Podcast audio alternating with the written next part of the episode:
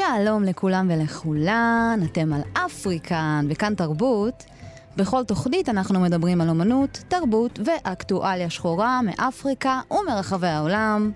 אפשר להזין לנו דרך האתר או באפליקציה של כאן וכהסכת בכל יישומני ההסכתים והמוזיקה. על ההפקה היום דניאל פולק, טכנאי השידור משה מושקוביץ, על העריכה אלעד ברנוי, אני אורטל מוגוס. בואו נתחיל. היום בתוכנית נדבר על המינרל הכי מבוקש בקונגו ואילו קונפליקטים הוא מייצר עבור התושבים. נדבר על התסריטים הגדולים ביותר של המאה ה-21 בעידן הווקנס. נשמיע את שיר השבוע שאתם, מאזיני ומאזינות אפריקן, בחרתם. נדבר גם על טקס פרסי המוזיקה השחורה הבריטית שהתקיים בשבת האחרונה, וגם על ההצגה שעוסקת באלימות משטרתית. אבל לפני הכל, כותרות.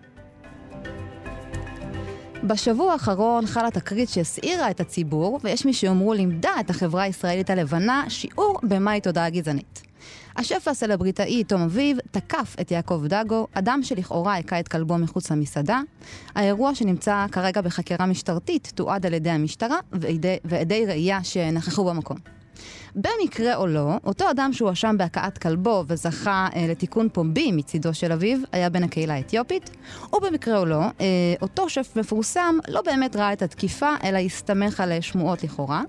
באותו ערב הכלב ניקח לווטרינר, על פי שיקול דעתו אה, של בעל המסעדה, בנוכחות המשטרה לכאורה, מה שגרם לאותו מפורסם להפוך לגיבור. אלא שהפרשה הזו הסלימה אה, ברשתות ובתקשורת לאחר ראיון אה, לא מוצלח של תום אביב, משיקולי רייטינג ושיקולים אחרים. דעת הציבור הכללית הייתה כי השף נחשף במערומיו. בריאיון שהוא נתן אה, לגיא לרר, השף אה, לא התייחס למעשים שלו עצמו, הטיח האשמות בדאגו, אה, בגיא לרר, ובאופן כללי בכל מי שישב שם. מאוחר יותר, סלבריטאים נוספים הצטרפו לגינוי של אביו, ואני חושבת שזה היה שיעור מרתק בפריבילגיות, ומה קורה כשעיתונאים מסרבים להתעלם מהם. נעבור לארצות הברית, מגזין טיים בחר בסימון ביילס לאתלטית השנה. אה, אז קודם כל מזל טוב. נזכיר שביילס, הספורטאית, אה, זכתה להד עולמי אחרי שהעלתה דיון חשוב מאוד על אה, בריאות הנפש כשפרשה מאולימפיאדת טוקיו. וחידדה את החשיבות של תעדוף עצמי וסירוב להיכנע לציפיות חיצוניות. אני מאמינה שהכל קורה מסיבה כלשהי, היא אמרה בריאיון למגזין, לא רק שיצא לי להשתמש בקול שלי, אלא שהוא גם קיבל תוקף. אז התואר הזה לגמרי מגיע לה. לפני שנעבור לשיר, וכמדי שבוע, נמנה את ימיו של אברה מנגיסטו, שנמצא כבר 2,656 ימים בשבי חמאס, ונאחל לשובו במהרה. אפריקן, כאן תרבות. אה, אז בואו נדבר על התסריטים של המאה ה-21.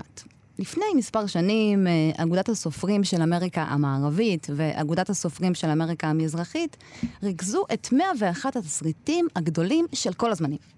הרשימה הזו ריכזה את מה שנקראו אז אה, סרטי איכות, סרטי איכות של המאה ה-20, כשבמקום הראשון כיכב הסרט קזבלנקה, שנכתב על ידי ג'וליוס אפשטיין, פיליפ אפשטיין והאוורד קוץ'. אבל הקלאסיקות האלו, שכבודם במקומם מונח, נראות uh, קצת מיושנות היום. ב-101 התסריטים שנבחרו uh, על ידי אגודת הסופרים, לא היו כותבים שחורים uh, או כותבים ממיעוטים אחרים, ורק uh, שבעה מהם נכתבו על ידי תסריטאיות. סרטים קלאסיים על, על uh, נשים, כמו uh, Sunset Boulevard או All About Eve, עדיין סופרו על ידי גברים. אבל במאה ה-21 הרשימה החדשה נראית קצת אחרת. בשנת 2021 התסריטים המובילים שייכים ל-30 תסריטאיות וחמישה כותבים שחורים, כשבמקום הראשון מככב הסרט Get Out של אה, פיל ג'ורדן. אז איזה, איזה יוצרים הצליחו להיכנס לרשימה החדשה, והאם הם מייצרים תיקון? איתי על הקו אה, שחקן, תסריטאי ויוצר הסדרה זוכת פרס האמי נבסו, יוסי וואסה, שלום לך. שלום, שלום. שלום.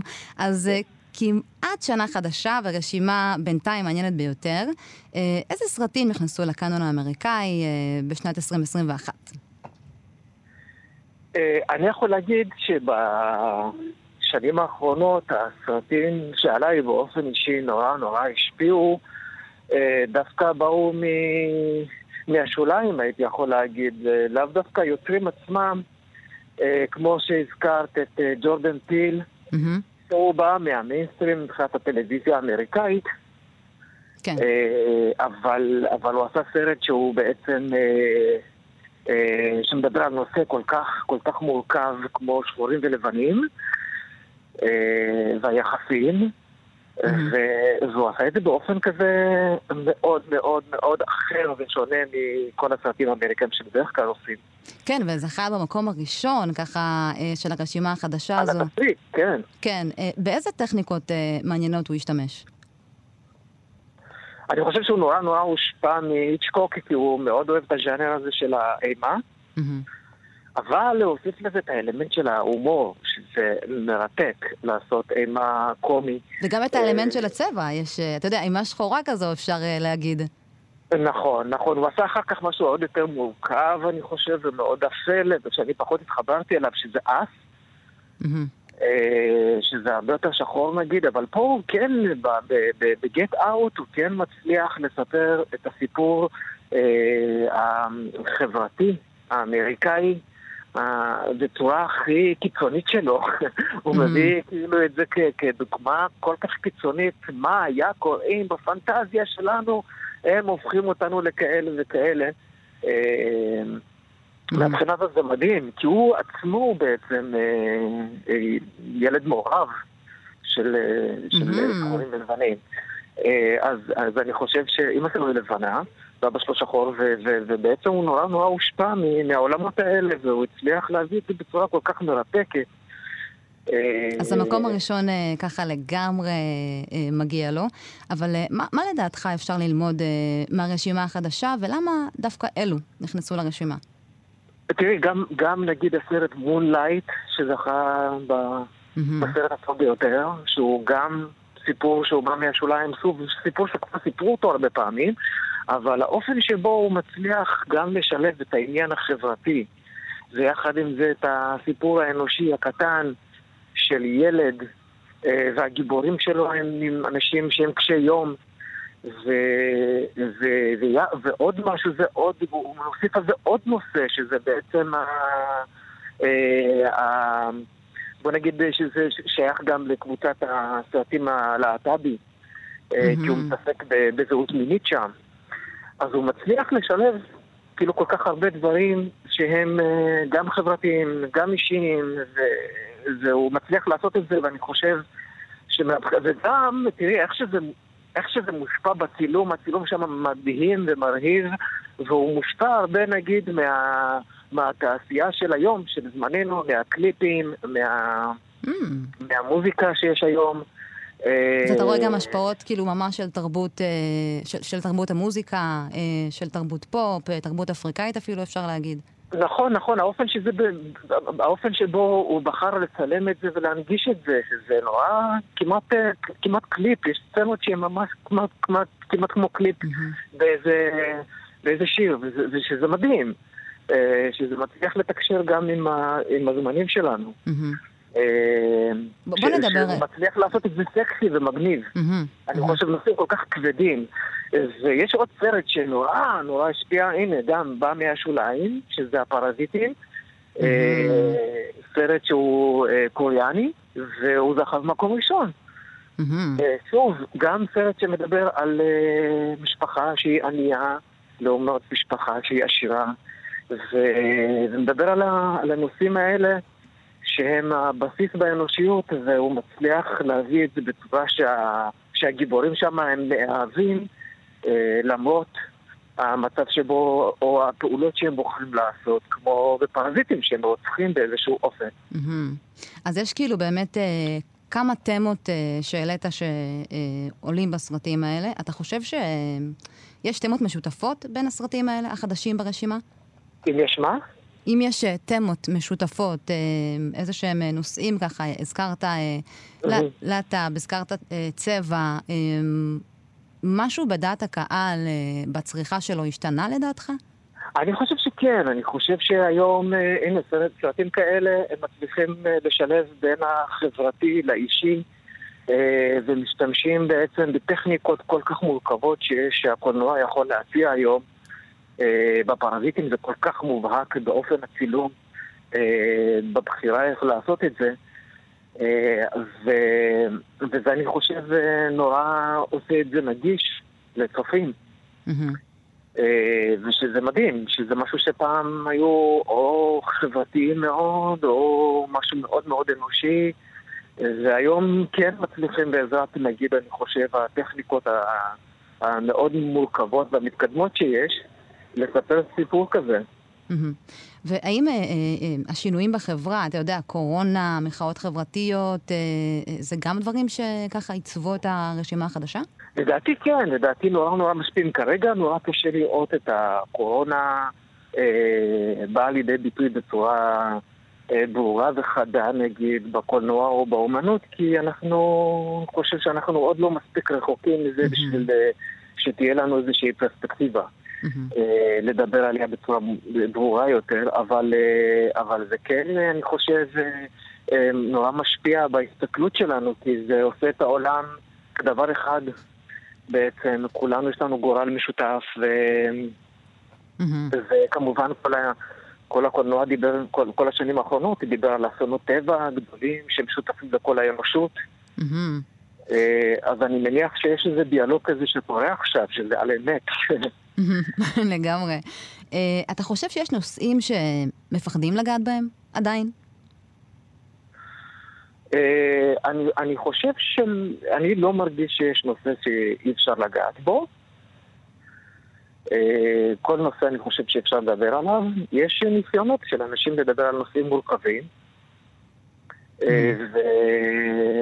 והשאלה באיזה אופן הם עושים את זה. אז לא, לא, לא, לא, לא את כל הניסיונות אנחנו רואים על המסך, כאילו כולם מצליחים, אבל גט uh, אאוט זה מטורף ש... כן. שהוא, הנושא שהוא מביא הוא נושא מטורף לגמרי. כן, הוא מעלה את זה בדרך, אה, כמו שאמרת, מאוד יצירתית, אה, מאוד אה, קומית אפילו, שלא חשבנו שיכול להיות קומיות, קומיות בעבדות. אבל בואו נדבר רגע על, על ישראל, או ליתר דיוק על חוויית הצפייה הישראלית. אתה יצאת עם נבסו ב-2017, שנה אחרי מחאות מאוד חשובות. מה היה חשוב לך ככה להכניס לסדרה? אה, היה לי חשוב, היו לי חשובים הרבה דברים. כי גם אתה, גם אתה עשית, עשית דברים קומיים, אפשר להגיד, אה, עם דברים שהם לא כל כך קומיים. נכון. ספר לנו על זה, כן. אני, אני חושב שהיה לי רצון מאוד חזק להביא משהו שהוא חיובי. אה, משהו שיש בו איזו אופטימיות. אה, להצחיק במקום שלא רגילים להצחיק בו, כי נגיד הרבה פעמים רואים את הקהילה האתיופית ב... ב... בטלוויזיה, אבל במקומות החדשותיים, במקומות שבהם אה, אה, רואים את העוולות שסביבם ונעשים להם. ופה היה לי צורך כן להראות משהו הרבה יותר אנושי במפגש הזה, שזה, שזה גם סיפור שבסופו של דבר, של כל עם ישראל, סיפור של, סיפור של מהגרים בסופו של דבר, המפגש הזה בין המהגר לבין בין הארץ. Mm-hmm. אז, אז כן להביא פה משהו שהוא חיובי, עם אהבה, עם יכולת אולי להראות את האבסורד של הסיטואציה שבה... האנשים אה, נמצאים. כן, אני, אני, אני לגמרי זוכרת את הסצנה הראשונה בפרק הראשון, שבו אתה נעצר, שוב נעצר על ידי שוטר. אה, אז, אז כן, לגמרי. ולשאלת השאלות, האם הרשימות החדשות האלה מייצרות אה, איזשהו תיקון, לדעתך? איזשהו תיקון? אני חושב שכן. טוב, אני בן אדם מאוד אופטימי. לגמרי. אני לא יודע כמה אנשים אה, משתנים בעקבות זה. אבל, אבל כן, זה, זה עובד עליך. עליי כצופה זה כן עובד, אה, שאני רואה שיש אה, את האפשרות קודם כל. שיש את האפשרות ליצור בסביבות האלה, במקומות האלה, שאפשר לספר כל סיפור כמעט. Mm-hmm. אני חושב זה שזה מגדיל את האפשרות ולהראות צורות חיים אחרות, צורות חשיבה אחרות. אה, אני חושב שזה משהו שקיים יותר ויותר בשנים האחרונות. אז אה, כן, אז רשימה חדשה אה, ושינויים חדשים בפתח. יוצר הסדרה נפסו, השחקן והתסריטאי יוסי וואסה, תודה רבה לך. תודה, תודה, היה לי נורא כיף, תודה. תודה רבה. אפריקן, כאן תרבות. המלחמה בהתחממות הגלובלית ויצירת אנרגיה ירוקה, אה, ירוקה משותפת אה, לכל המדינות. חומר גלם קריטי שיכול לסייע במאבק הזה הוא מינרל הקובלט, אה, מינרל שמצוי בעיקר בקונגו בכמויות מסיביות. הקובלט מסייע בהטענת מכוניות חשמליות, הוא החומר שמטעין את הפלאפונים שלנו, והביקוש שלו עולה משנה לשנה. אה, מקומות כמו הרפובליקה הדמוקרטית של קונגו מייצרת אה, שני שליש מאספקת הקובלט בעולם, והיא נכנסת לאט לאט לתפקיד שפעם אה, מילאו מדינות כמו סעודיה או מדינות אחרות שעשירות בנפט כספקיות אנרגיה. אבל המהפכה הזו עלולה להיות השלכה, השלכות מרחיקות לכת על המטרה המשותפת של המדינות בהגנה על כדור הארץ. ומי שיכול להיפגע מזה הם בעיקר תושבי הרפובליקה. אז מה קורה כשמהפכת האנרגיה הירוקה פוגעת בתושבים? איתי על הקו דוקטור בני פירסט, גיאוגרף וסביבתן, מומחה ליבשת אפריקה, שידבר איתנו על זה. שלום לך. ערב טוב. ערב טוב. אה, בוא נדבר על, אה, על הקללה והברכה של הרפובליקה. אה, מה בעצם התכונות של המינרל הזה?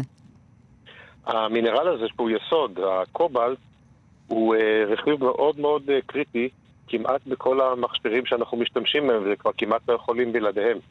אה, כולנו אומרים ומכירים את המונח אה, סוללת ליתיום, אבל mm-hmm. בעצם בכל רכיב של אה, סמארטפון, מחשב נייד וגם מכוניות חשמליות, יש לא רק ליתיום, בערך 11 אחוזים. 14 אחוזים מתוך כל הסוללות האלה זה הקובלט, שהוא, יש לו פחות יחסי ציבור, והוא רכיב קריטי. אי אפשר בלעדיו לייצר את אותן סוללות, כי אנחנו חייבים אותן בשביל ההתניידות. למשל, בסמארטפון יש בין חמישה לעשרה גרם של קולבלט, במחשב נייד 35 גרם, ובמכונית חשמלית אה, פרטית, מודרנית, יש בין עשרה, וברובן יש עשרה קילוגרם, עשרה קילוגרם של החומר וואו. הזה, בסוללות, רק בסוללות עצמן. ומאיפה החומר הזה בעצם נמצא בקונגו? הוא נמצא בכל העולם, אבל כמו שאת ציינת קודם, אה, קונגו, הרפובליקה הדמוקרטית של קונגו, היא ספקית של מעל 65 אה, אחוזים מהיסוד הזה, זה יסוד בטבע. והוא נמצא בהרבה מאוד מכרות, שצריך לכרות, לכרות בהן את החומר הזה. ומי שעושה את זה זה בעיקר אה, אנשים צעירים, ובעיקר ילדים גם, בגילאים 7 עד 14. זה דבר אה, איום, כי הם עושים את זה בתנאים איומים, וגם ילדים בגיל הזה, תסכים איתי, לא אמורים לעבוד, בטח לא בעבודה כל כך קשה. לחלוטין. אה, יש השפעות אה, שאנחנו מודעים אליהן, על למי שעובד במכרות האלה? אתה מדבר על ילדים מאוד קטנים, זה, זה לא משפיע עליהם בריאותית? זה משפיע עליהם בריאותית, כמובן, אבל זה גם עניין של זכויות אדם וזכויות הילד. דבר, מילים גבוהות כאלה, אבל אה, דוח שפרסם פרסם הוושינגטון פוסט לפני אה, כמה חודשים, אה, ראה ודיווח שמדובר כנראה מעל 40 אלף נערים ילדים בגילאים האלה, וואו. שעובדים חצי עירומים בתוך המכרות עם תנאי מחיה קשים. אני כבר לא מדבר על חיים נורמליים של ילדים ועל בית ספר ועל דברים אחרים. גם, גם הבוגרים יותר שנמצאים שם, אין להם שום זכויות סוציאליות הם עובדים תמורת דולר או שניים ב- ביממה, כל, כל השבוע. הכל כדי לעמוד בקצב האדיר של הביקוש ל, ליסוד הזה, כי כולנו מדברים היום, אנחנו רוצים להיגמל מהדלקים הפוסיליים.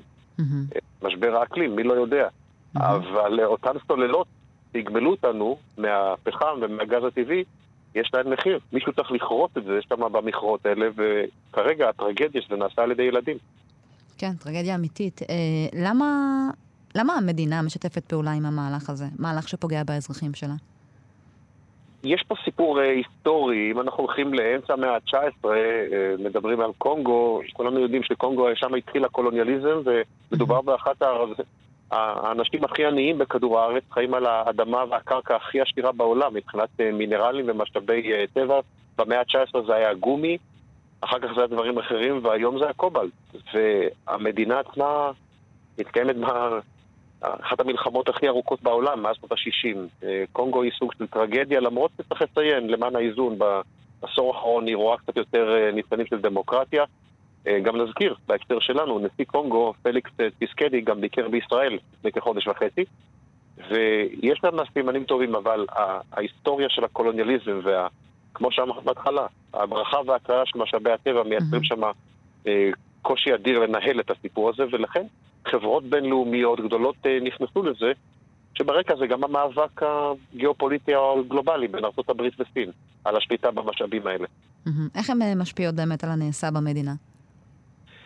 יש תחרות כלכלית, כי ככל שהצורך בחומר הזה, בקובלט, הולך ועולה, סין הולכת ומשתלטת יותר ויותר על המכרות האלה. למעשה, ארה"ב בעשור האחרון איבדה, באלף, איבדה את השליטה שלה במכרות של הקובלט, וכמעט הכל היום נמצא בשליטה כלכלית של סין. וזה גורם למאבקים פנימיים בתוך קונגו עצמה, של שחיתות ושל פיטורים של מנהל חברת הקריאה הלאומית של הרפובליקה הדמוקרטית של קונגו, אירוע שקרה בשבוע שעבר, מה שאלת הסיפור הזה לכותרות. יש מצביעים על התקופה של שלטון אובמה כנקודה שבה ארה"ב התחילה לא לשים לב, נאמר את זה בעדינות, התחילה לוותר על השליטה הכלכלית שלה במכרות הקובלט בקונגו. סין זיהתה את זה, ונכנסה לשם יותר ויותר על השליטה במכרות האלה. והאם היו מחאות כלשהן נגד תופעת העסקת הילדים? בקונגו עצמה יודעים על זה, אבל המודעות הציבורית שם, החברה האזרחית בקונגו היא לא כמו בחברה דמוקרטית מערבית, למרבה הצער. יש מחאה, יש פרסומת, התקשורת העולמית מדווחת על הסיפור הזה, הנה הזכרתי קודם את הדוח המקיף של הוושינגטון פוסט לפני כמה שבועות, אבל עדיין היכולת והצרכים הכלכליים, הכוח הכלכלי הוא אדיר, הם יודעים בוודאות שהם יושבים על הזהב של כל העולם רוצה אותו, ויותר נוח להם ל- לייצר את החומר עם כוח עבודה זול במחיר של אותה טרגדיה אנושית mm-hmm. שדיברנו עליה קודם. אבל שוב, בשביל האיזון, יש כמה נקודות אור. קודם כל, זה המודעות הציבורית העולמית לנושא הזה, וגם uh, כבר מ-2016 ישנם כמה גופי פיקוח. Uh, חברות האלקטרוניקה הגדולות, הדיגיטל הגדולות, כמו אפל, סמסונג, HP, וואוי וסוני, uh, הקימו גוף פיקוח בינלאומי על הנושא ספציפית, על הסיפור הזה של uh, uh, קריאת הקובלט בקונגו ספציפית. Mm-hmm. הוא נקרא Responsibility Cobalt Initiative, והם, המודע, נקווה שהמודעות שלהם תנסה לצמצם קצת, או תאפשר לצמצם את הזוועה הזאת בעבדות הילדים המודרנית הזאת שנמצאת שם. אנחנו יודעים שאתיופיה עושה מהלכים מאוד גדולים כדי להיות מעצמת אנרגיה ירוקה, היא השלימה את השלב השני במילוי הסכר, ולפי מה שראש הממשלה אומר, היא יכולה לספק חשמל לא רק באפריקה, אלא גם באירופה. יש לדעתך קשר כלכלי בין הדברים? יכול להיות, אבל את יודעת, אפריקה היא לא מקשה אחת. כל מדינה היא עולם בפני עצמו, וכידוע, אחת השגיאות של העולם המערבי החיצוני זה להסתכל על אפריקה כיחידה אחת. ראינו את זה עכשיו עם האיסור נסיעות לאפריקה בהקשר של הקורונה. Mm-hmm. אבל לאתיופיה יש את הצרות שלה, כמו שכולנו יודעים, לא צריך להרחיב על זה כאן כרגע. זה, זה בדיוק העניין.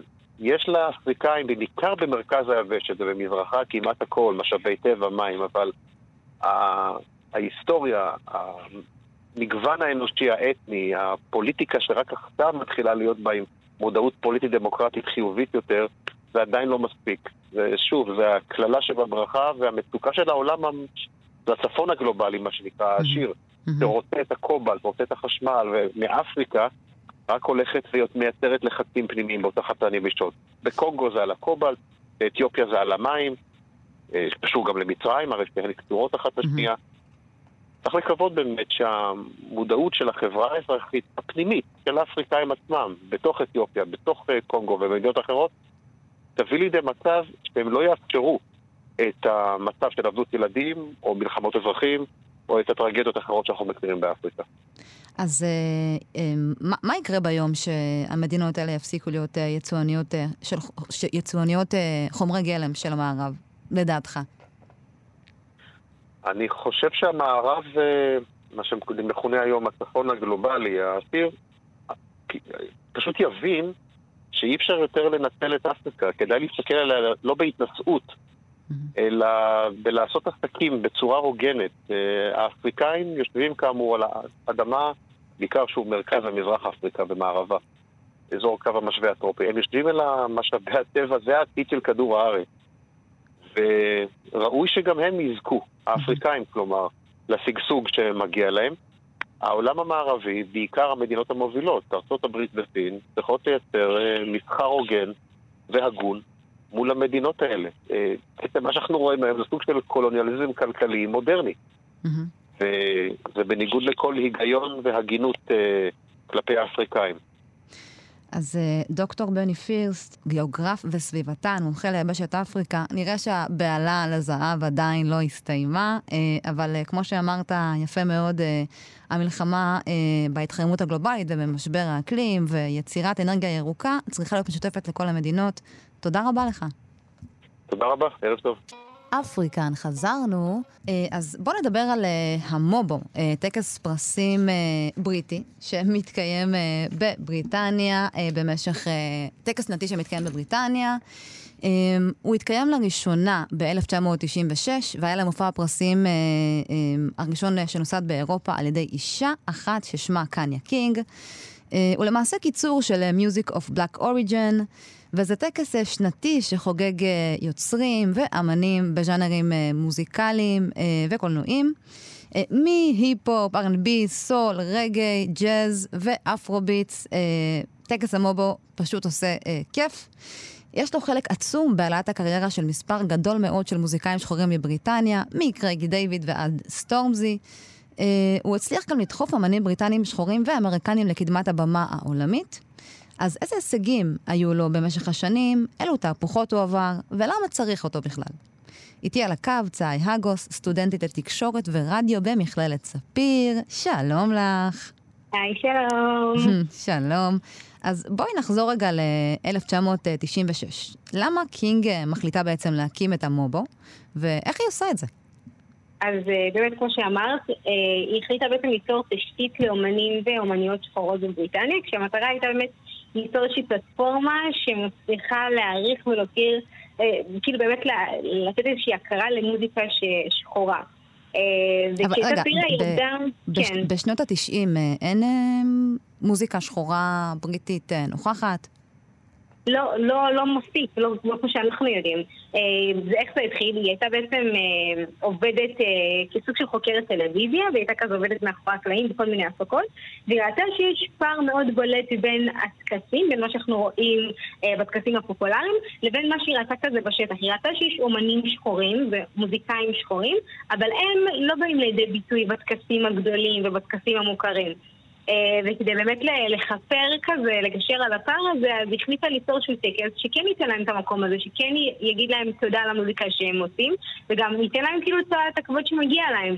אה, ובהתחלה כשהיא ניסתה לעשות את זה, אז היא חיפשה כל מיני תומכים וכזה אנשים שיתרמו אה, לטקס הזה, ואף אחד לא, לא תמך או לא היה בעד. ומה שהיא עשתה, היא פשוט משכנה את הבית שלה. וואו. היא כאילו ממש, קטר היא שמה את היא הייתה כל כך בטוחה ברעיון הזה, אה, שהיא הלכה עם זה עד הסוף. אה, וכנראה שמדובר באישה מאוד מוכשרת וכריזמטית, כי איכשהו הצליחה לשכנע גם את אה, סקרלטון טיבי, שזה היה כזה זכיינית טלוויזיה לונדונית באותה תקופה, לשדר את הטקס הזה בטלוויזיה, ותוך שישה שבועות, משהו כזה, היא הצליחה להקים טקס טלוויזיוני ראשון מסוגו אה, בטלוויזיה הלונדונית, כאילו בערוץ טלוויזיוני, mm-hmm. ועל ההתחלה היא הצליחה לעשות משהו שאף אחד לא עשה קודם. אז, אז את יכולה להסביר בעצם איך, איך היא עשתה את זה? זאת אומרת, אמרת לפני כן שהיא הייתה כנראה עובדת מאחורי הקלעים, היא הייתה רואה את האמנים השחורים שכזה פחות מקבלים את הבמה. אבל איך היא עשתה את זה? איזה אמנים בעצם היא הצליחה ככה אה, לגייס לשורותיה, מה שנקרא? אני חייבת להגיד שכאילו למרות שזה היה כזה ממש על ההתחלה, וכזה טקס, זה, זה היה באמת מאוד מאוד ניסיוני, היא הצליחה לגייס... אה, אומנים גם בריטים, אבל גם אה, אומנים אה, שחורים אמריקאים, אה, מאוד מקוריים, כי מאוד מוכרים, אייליסטים של ממש. בשנה הראשונה הפוג'יז היו שם, וטופק היו שהיה שם, וסיל, וליונל ריצ'י, וכמובן מוזיקאים מקומיים כמו גולדי וגבריאל, ובאמת, אני חושבת שהאנשים התלהבו מהרעיון הזה שיש מישהו שמכיר את המוזיקה שלהם, את היצירה שלהם, וכאילו נותן במה למה שהם עושים, כאילו הדבר הזה שהם עובדים כל יום, קמים כל בוקר ועובדים למענו. והאמנים האלה לא חששו אה, ללכת למשהו שהוא לא כזה מוכר, אה, משהו שהוא די ניסיוני. את יודעת, מדובר באמנים שהם, כמו שאמרת, אה, מאוד פופולריים. אז חד משמעית שכן, חלקם, אה, חלקם כן חששו וכזה זה היה צעד שהוא לא היה, לא קונבנציונלי, בטח לא אה, בתקופה הזאת, אבל אני חושבת שבאמת העניין הזה של לקדם את הזהות שלך, לקדם את היצירה שלך ו... ולדעתי זה משהו הרבה יותר גדול ממוזיקה, זאת אומרת זה מי שאני, וזה מי שאני עד הסוף, וזה בא לידי ביטוי גם במי שנותן לי כבוד. זאת אומרת, אם יש מקום שמכבד את היצירה שלי, אבל את כל היצירה שלי, כאילו גם את מי שאני, אז זה לגמרי זה, ואני חושבת שזו הסיבה שבסוף שמות כאלה, כמו לורי ניל, החליטו להגיע לשם. אה, איך המהלך הזה מתקבל במדינה? אז לא, לא בעין יפה, ואני חייבת להגיד שגם במשך שנים אחרי זה לא כל כך בעין יפה. אה, במשך שנים אה, טקס המובו, אה, למרות שהוא הצליח לגייס אומנים מאוד מאוד גדולים, כי אנחנו מדברים על אומנים כמו ריאנה לצורך העניין, שהגיעו לטקס והשתתפו בו, ואיכשהו בתפיסה הבריטית תפסו את זה כאיזשהו טקס שלילי, או טקס עם תדמית לא כל כך טובה, בעיקר כי התפיסה הבריטית ראתה בזה כאיזשהו טקס שלא מקדם ערכים בריטיים. זאת אומרת, הם לא קידמו, לצורך העניין, את סצנת הג'אז הבריטית, או כזה סגנונות או אלמנטים אה, מוזיקליים בריטיים. Mm-hmm. ולכן הרבה פעמים הציבור הבריטי פחות היה בעד הטקס הזה, עד השנים האחרונות, חייב להגיד. כן. אז מה קורה בעצם אחרי הטקס הראשון? אז אחרי הטקס הראשון כן היה איזשהו אייפ, אנחנו באמת רואים שגם שנה אחרי זה הטקס נמשך וגם בשנים אה, שלאחר מכן. אה, ואנחנו רואים שעד היום בעצם יש כאילו אומנים שמגיעים לשם, שלוקחים חלק. אה, בשנים האחרונות אנחנו רואים שהטקס גם עבר איזושהי טרנספורמציה, אם זה בהתחלה היה Music of Black Origin, היום אנחנו רואים שיש, שיש שינוי, זאת אומרת שהרבה, לא הרבה, אבל לא מעט מועמדים הם לאו דווקא אנשים שחורים. אה, יש גם אנשים אה, שעושים מוזיקה שהם לאו דווקא, כאילו גם אנשים לבנים לצורך העניין, אנחנו רואים שבמהלך השנים הם גם כיבדו והכירו את אה, אימי ויינאו, סליחה, ואת אדל. אז אנחנו רואים שכן נוצר איזשהו מקום של כבוד לטקס הזה, אבל עדיין עם המון ביקורת. אז את אומרת שאמנים כמו אימי ויינאוס ואפילו אדל מקבלים אה, פרסים בז'אנרים שנחשבים אה, שחורים. אה, נכון. איך, איך זה עובר בעצם? גם מבחינת אה, קניה וגם מבחינת, את יודעת, כל המהות של הטקס הזה.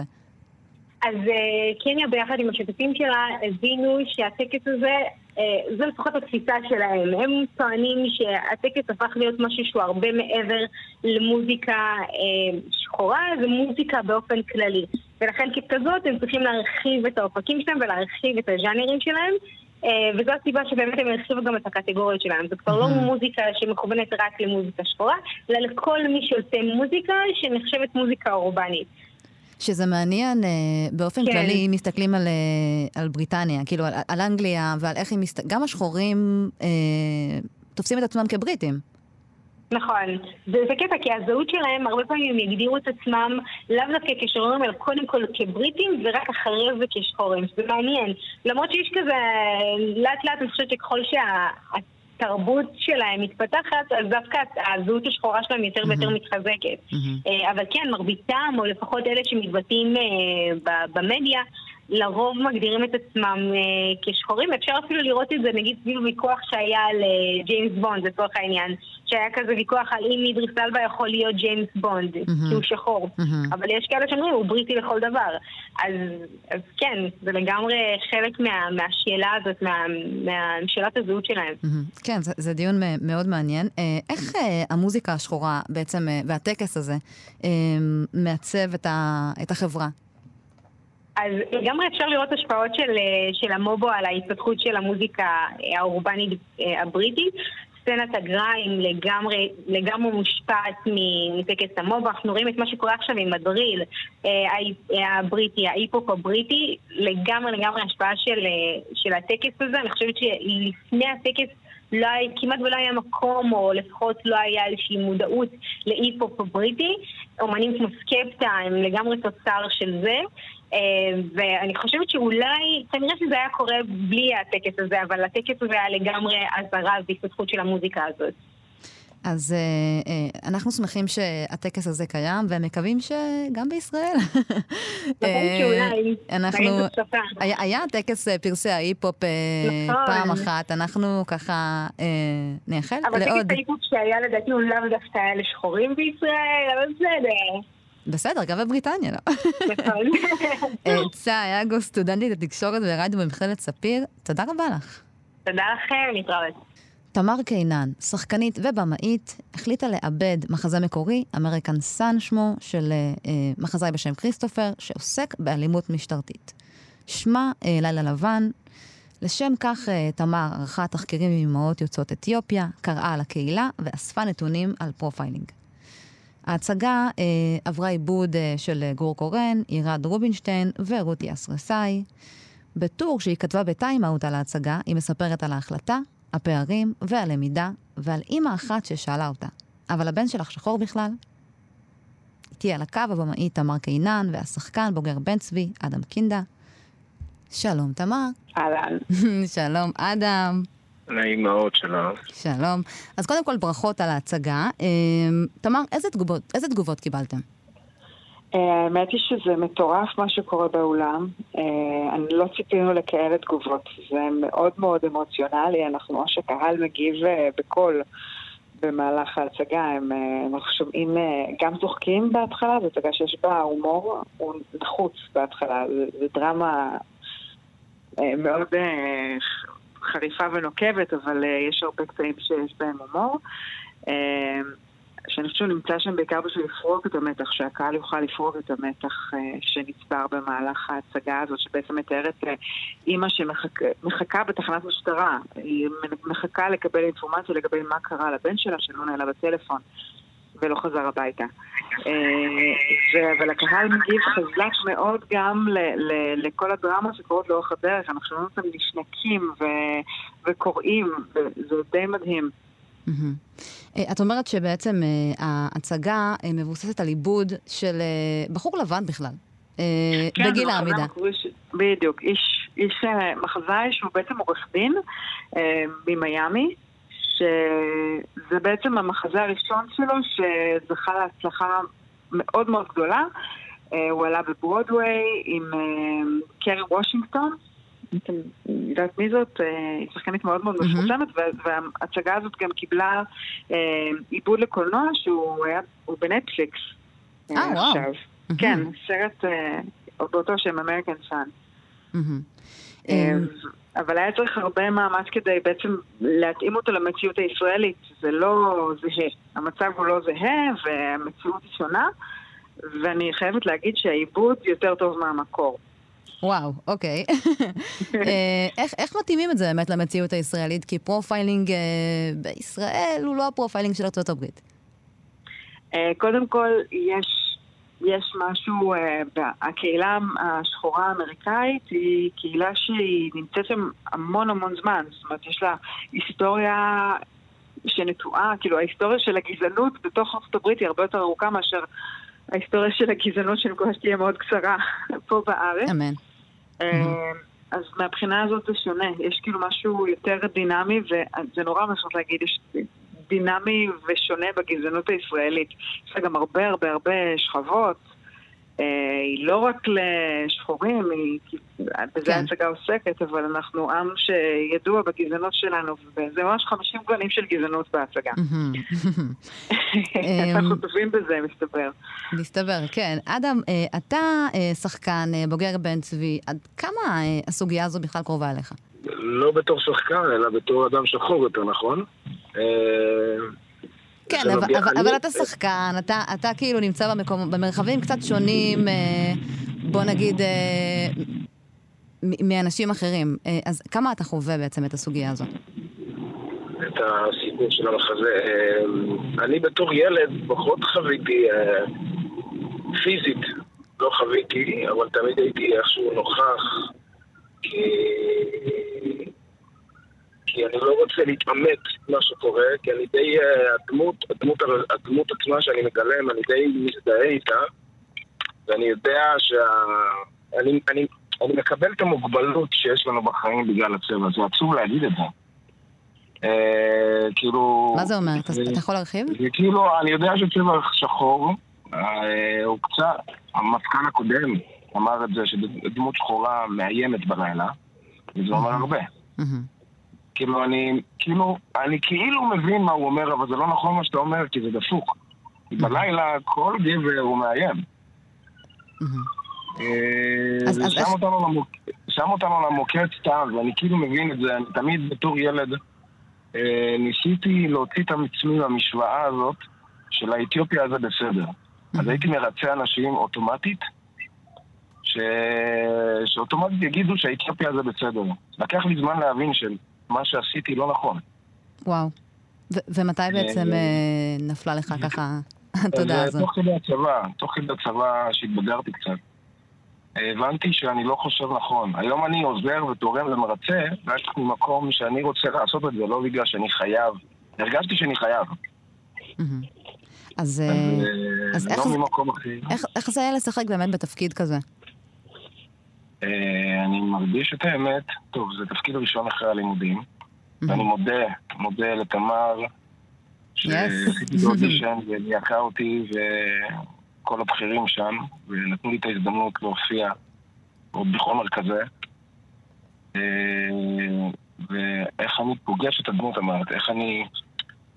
מה הייתה השאלה? ברח לי לשנייה, כי הלכתי במקום אחר. כן, זה בסדר. אז, אז כאילו, אתה מדבר על תחושות קשות מאוד, שאני כמובן מכירה. אני אומרת, איך, איך זה באמת לשחק, אתה יודע, ללכת לנעליים של הדמות הזו פתאום? אני, אני די מבין אותה. אני מאוד מבין אותה, כי אני התנהגתי ככה בתור ילד.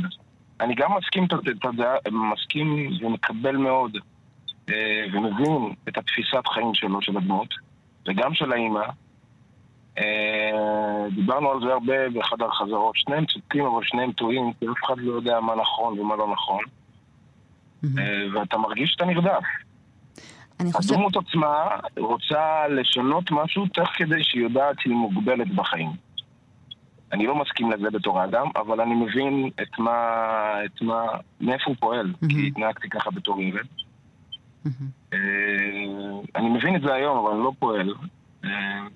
וזה היה, היה די משמעותי ודי עוצמתי להיכנס לנעליים האלה, ולהעביר את המסר, את הסיפור שלי בתור אדם דרך הדמות הזאת. זה. מה שאני עושה כרגע, אני לא התאמצתי. ועם הזמן הבנתי דרך תמר, שהיא אמרה לי, פשוט תהיה אתה, אתה יודע לספר את הסיפור שלך. כאילו, היא לא יודעת את הסיפור שלי ממש, לאט לאט הכירה אותי עם הזמן, אבל היא אמרה לי, יש לך את ה... כאילו, את הפאקים שלך. ואז לאט לאט לקח לי זמן להבין שאני פשוט צריך להוציא את כל המועקות ואת כל הרגשות שלי בתור האדם ולהכניס, להדביק אותה לדמות, ולדעת לפעול משם פשוט.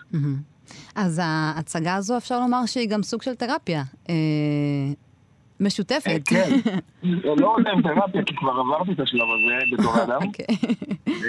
אבל אני יודע שזה שליחות. זה למה אני אוהב את התיאטרון. זה מגיל קטן, שנדבקתי על הבמה, הבנתי שעל הבמה אני לא שונה. וזה למה אני הולך תמיד לתיאטרון, ואני אוהב לשחק. כי על הבמה אף אחד לא שופט אותי, על הבמה אפשר לקבל ביקורת, אי אפשר לשפוט אותך. על הבמה אפשר לקבל את הביקורת בצורה יותר נוחה, אפשר להגיד. והחומר הזה הוא מאוד כבד, יש בו המון הומור, הרבה כאב, שהקהל מקבל אותו, ואנחנו, כשאני, כשאני מאחורי הקלעים ואני שומע את הקהל צוחק, מריע כפיים במהלך הצגה, לא ידעתי שזה אלה התגובות, וההצגה עושה משהו. מהמם. בעזרת תמר כמובן, בעזרת תמר היא מזדהקת כמו שצריך את העבודה. אז, אז לג... לגמרי סקרנת, אוקיי? איפה אפשר לצפות בהצגה? אפשר לצמור בקאמרי. אביב. זה יטייל בארץ, אני חושב, לא יודע מתי. היום זה תהיה הצגה האחרונה. הנה, תמר תספר לך. סליחה, תמר. אני אספר, ההצגה מתחילה לרוץ, בעצם אנחנו התחלנו לרוץ ביום שישי, הייתה ההצגה הראשונה. אנחנו חוזרים להצגות בחודש ינואר, ההצגות הבאות יהיו ב-13, 14, 15 ו-16 לינואר, ואחר כך צריך להתעדכן באתר של הקאמרי, אני מקווה שגם בקרוב אנחנו נגיע לכל פינה בארץ. יס. כן. אז תמר... הצגה חשובה מאוד מאוד בעיניי. אני, אני חייבת להגיד שזה, בשבילי זאת הייתה חוויה כמעט משנת חיים.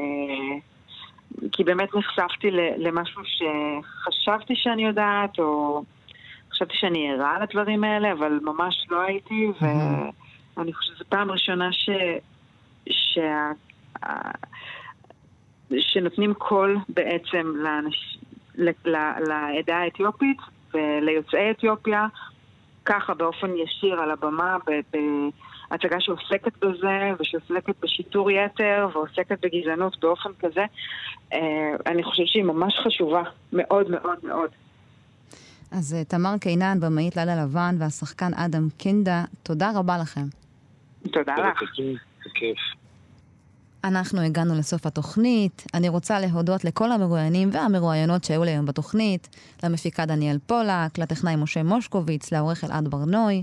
אני הייתי אורטל מוגוס. אתם יכולים ויכולות להאזין לאפריקן בכל יום רביעי בין השעות 5 עד 6, בתדר 104.9 FM או 105.1 FM, וכמובן אפשר להאזין לנו גם באתר ובאפליקציה של כאן ולעקוב אחרינו בפייסבוק, באפריקן, יש לנו גם אינסטגרם, חפשו אותנו שם, וכתבו לנו על שיר השבוע או על כל דבר אחר שמעניין אתכם. תודה רבה, ועד הפעם הבאה.